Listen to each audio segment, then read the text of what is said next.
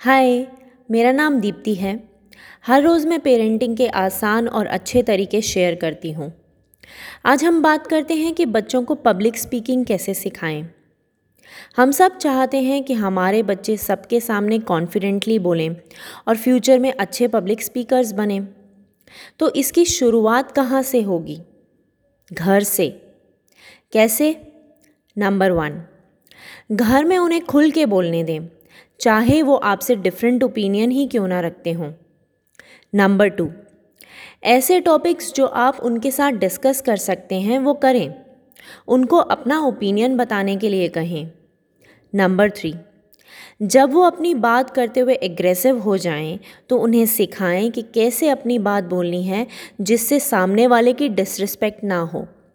पर एक्चुअली पहले हमें ये खुद सीखना होगा। इन छोटी छोटी बातों से देखना आपके बच्चे में बोलने का कितना कॉन्फिडेंस आएगा।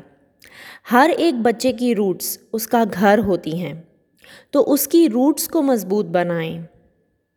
आपको मेरे आइडियाज़ कैसे लगे कमेंट्स में बताएँ।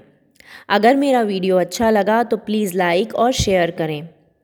बहुत सारे अच्छे और आसान पेरेंटिंग के तरीके सीखने के लिए मेरे YouTube channel journey of positive parenting को सब्सक्राइब करें। Thank you